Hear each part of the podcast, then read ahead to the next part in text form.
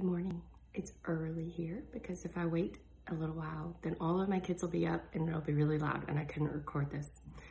But Micah encouraged us to do short devotionals um, for everyone to see since we couldn't be together, and I am missing seeing all of y'all. So I wanted to go ahead and share with you this morning what I was studying um, and what the Lord brought me this morning. So um, I think that everyone's question is in this crazy time, what are we as Christians called to do? Because uh, the government is asking us to social distance, but that feels counterproductive when we're called to be together and to check on our neighbors and to do things like that. So I think that um, we have to be smart about the way that we handle our interactions with each other, but still be looking um, to God for guidance on how to handle this situation.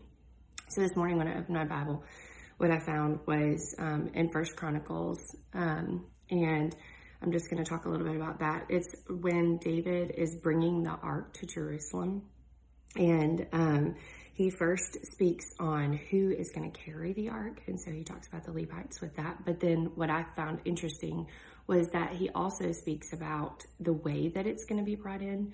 Um, and he talks about specifically about um, bringing people who are going to sing and rejoice and play instruments as the ark is brought in because it's not just a quiet thing, um, but it's something that we should rejoice and be glad that the ark is coming to Jerusalem.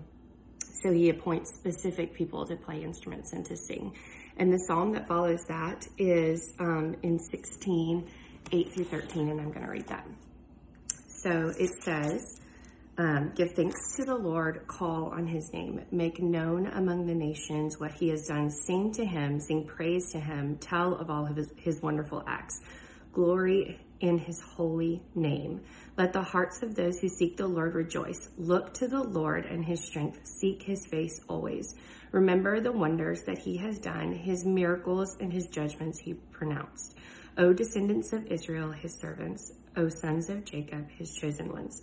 Then if you skip down to 23, it says, Sing to the Lord, all the earth, proclaim his salvation day after day. Declare his glory among the nations, his marvelous deeds among the peoples.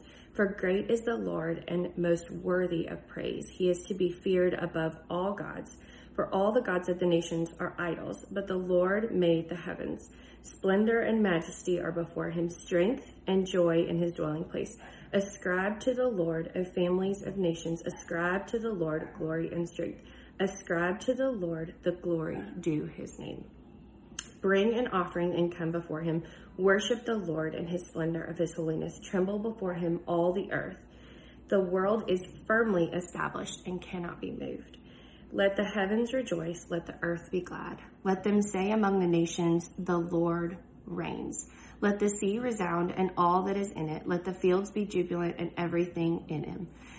Then the trees and the forest will sing, and they will sing for joy before the Lord, and he when for he comes to judge the earth. Give thanks to the Lord, for he is good. His love endures forever. Cry out, Save us, O Lord, O God, our Savior.